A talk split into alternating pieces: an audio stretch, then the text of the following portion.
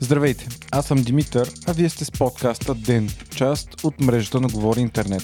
Сряда, август, 25 ден.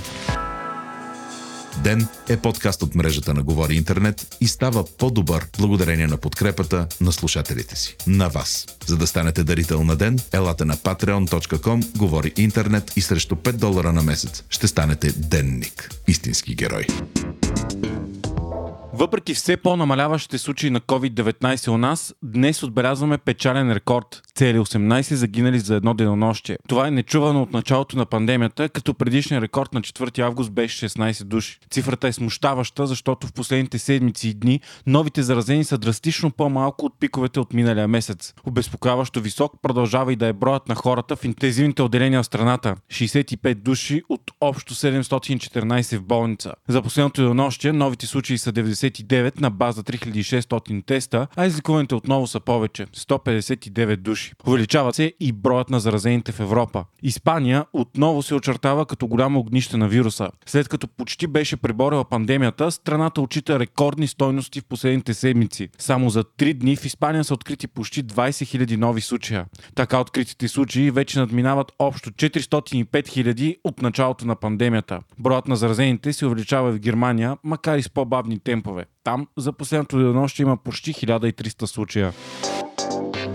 Вчера учени от Хонг-Конг съобщиха, че са идентифицирали първият света научно доказан случай на пациент, който се е излекува от COVID-19, а след това отново е хванал вируса. Става въпрос за 33 годишен мъж, който е излязъл след болнично лечение през април месец тази година, напълно изчистен от COVID-19. Навръщане от Испания през Великобритания обаче, той отново е дал положителен резултат. Този път обаче е носител на различен щам и освен това е бил асимптоматичен. Доктор Кай Лонг То, един от водещите автори на публикацията, доказваща повторното заразяване, твърди, че все още е рано да се правят изводи. Също това не означава, че ваксините ще са безполезни, защото имунитетът придобит от вакцина може да е различен от естествения. От Световната здравна организация също позаветваха да не се прибърза с заключенията. В случаи на повторно положителни PCR тестове след отрицателни такива са докладвани и преди, но до сега не е било доказано, че пациентите са се заразявали отново.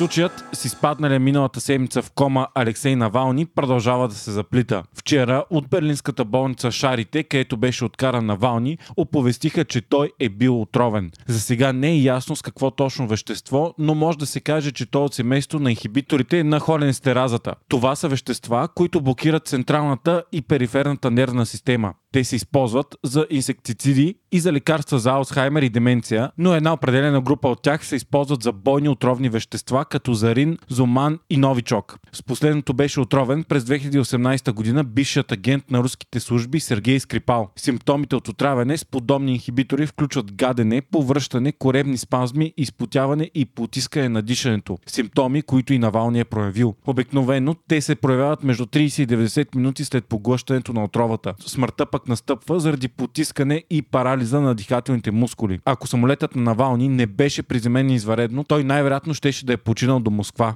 Най-известният опозиционер на управлението в Русия е лекуван с антропин, но не може да се каже какъв ще е крайният резултат и какви ще са щетите на Навални, особено върху нервната му система. За сега състоянието му става сериозно, но без непосредствена опасност за живота му. От болницата в Белен обявиха, че е извършен подробен анализ, който е потвърден от няколко независими лаборатории. По-късно пък руските лекари, които първоначално лекуваха Навални, обявиха, че веднага са разгледали тази версия, но тя не се е потвърдила. Според тях немските лекари не са казали нищо ново и само са доказали клинични данни за заболяването, но не са открили следи от самото вещество. Главният токсиколог в болницата в Омск обяви, че Навални е дал отрицателен резултат за всички изследвани вещества и отрови. След разкритието, немският канцлер Ангела Меркел призова в изявление властите в Русия да проведат прозрачно разследване за отравянето на Алексей Навални. Имайки предвид значителната роля на господин Навални в политическата опозиция в Русия, властите са длъжни да разследват това престъпление до последната подробност и при пълна прозрачност. Необходимо е да се установят и накажат отговорните, казва Меркел. Веднага след това руското президентство обяви като шумни и празни изявлението за състоянието на Алексей Навални и отхвърли нуждата от разследване. Според официалната позиция на президентството, все още няма достатъчно доказателство, че Навални е бил отровен.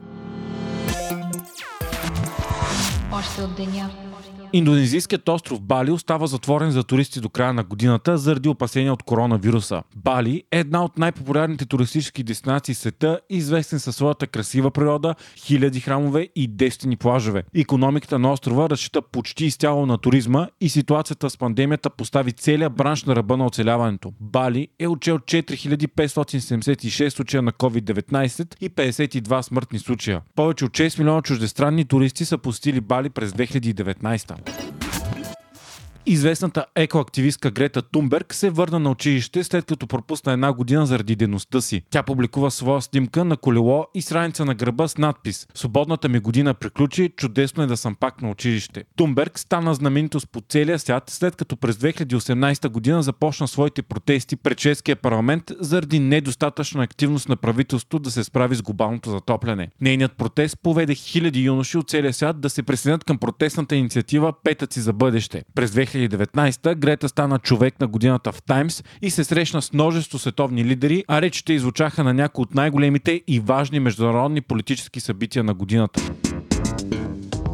Вие слушахте подкаста Ден, част от мрежата на Говори Интернет. Водещи главен редактор бях аз, Димитър Панайотов, аудиомонтажът направи Антон Велев. Ако искате да не изпускате епизод на Ден, не забравяйте да се абонирате в Spotify или другите подкаст приложения, които използвате.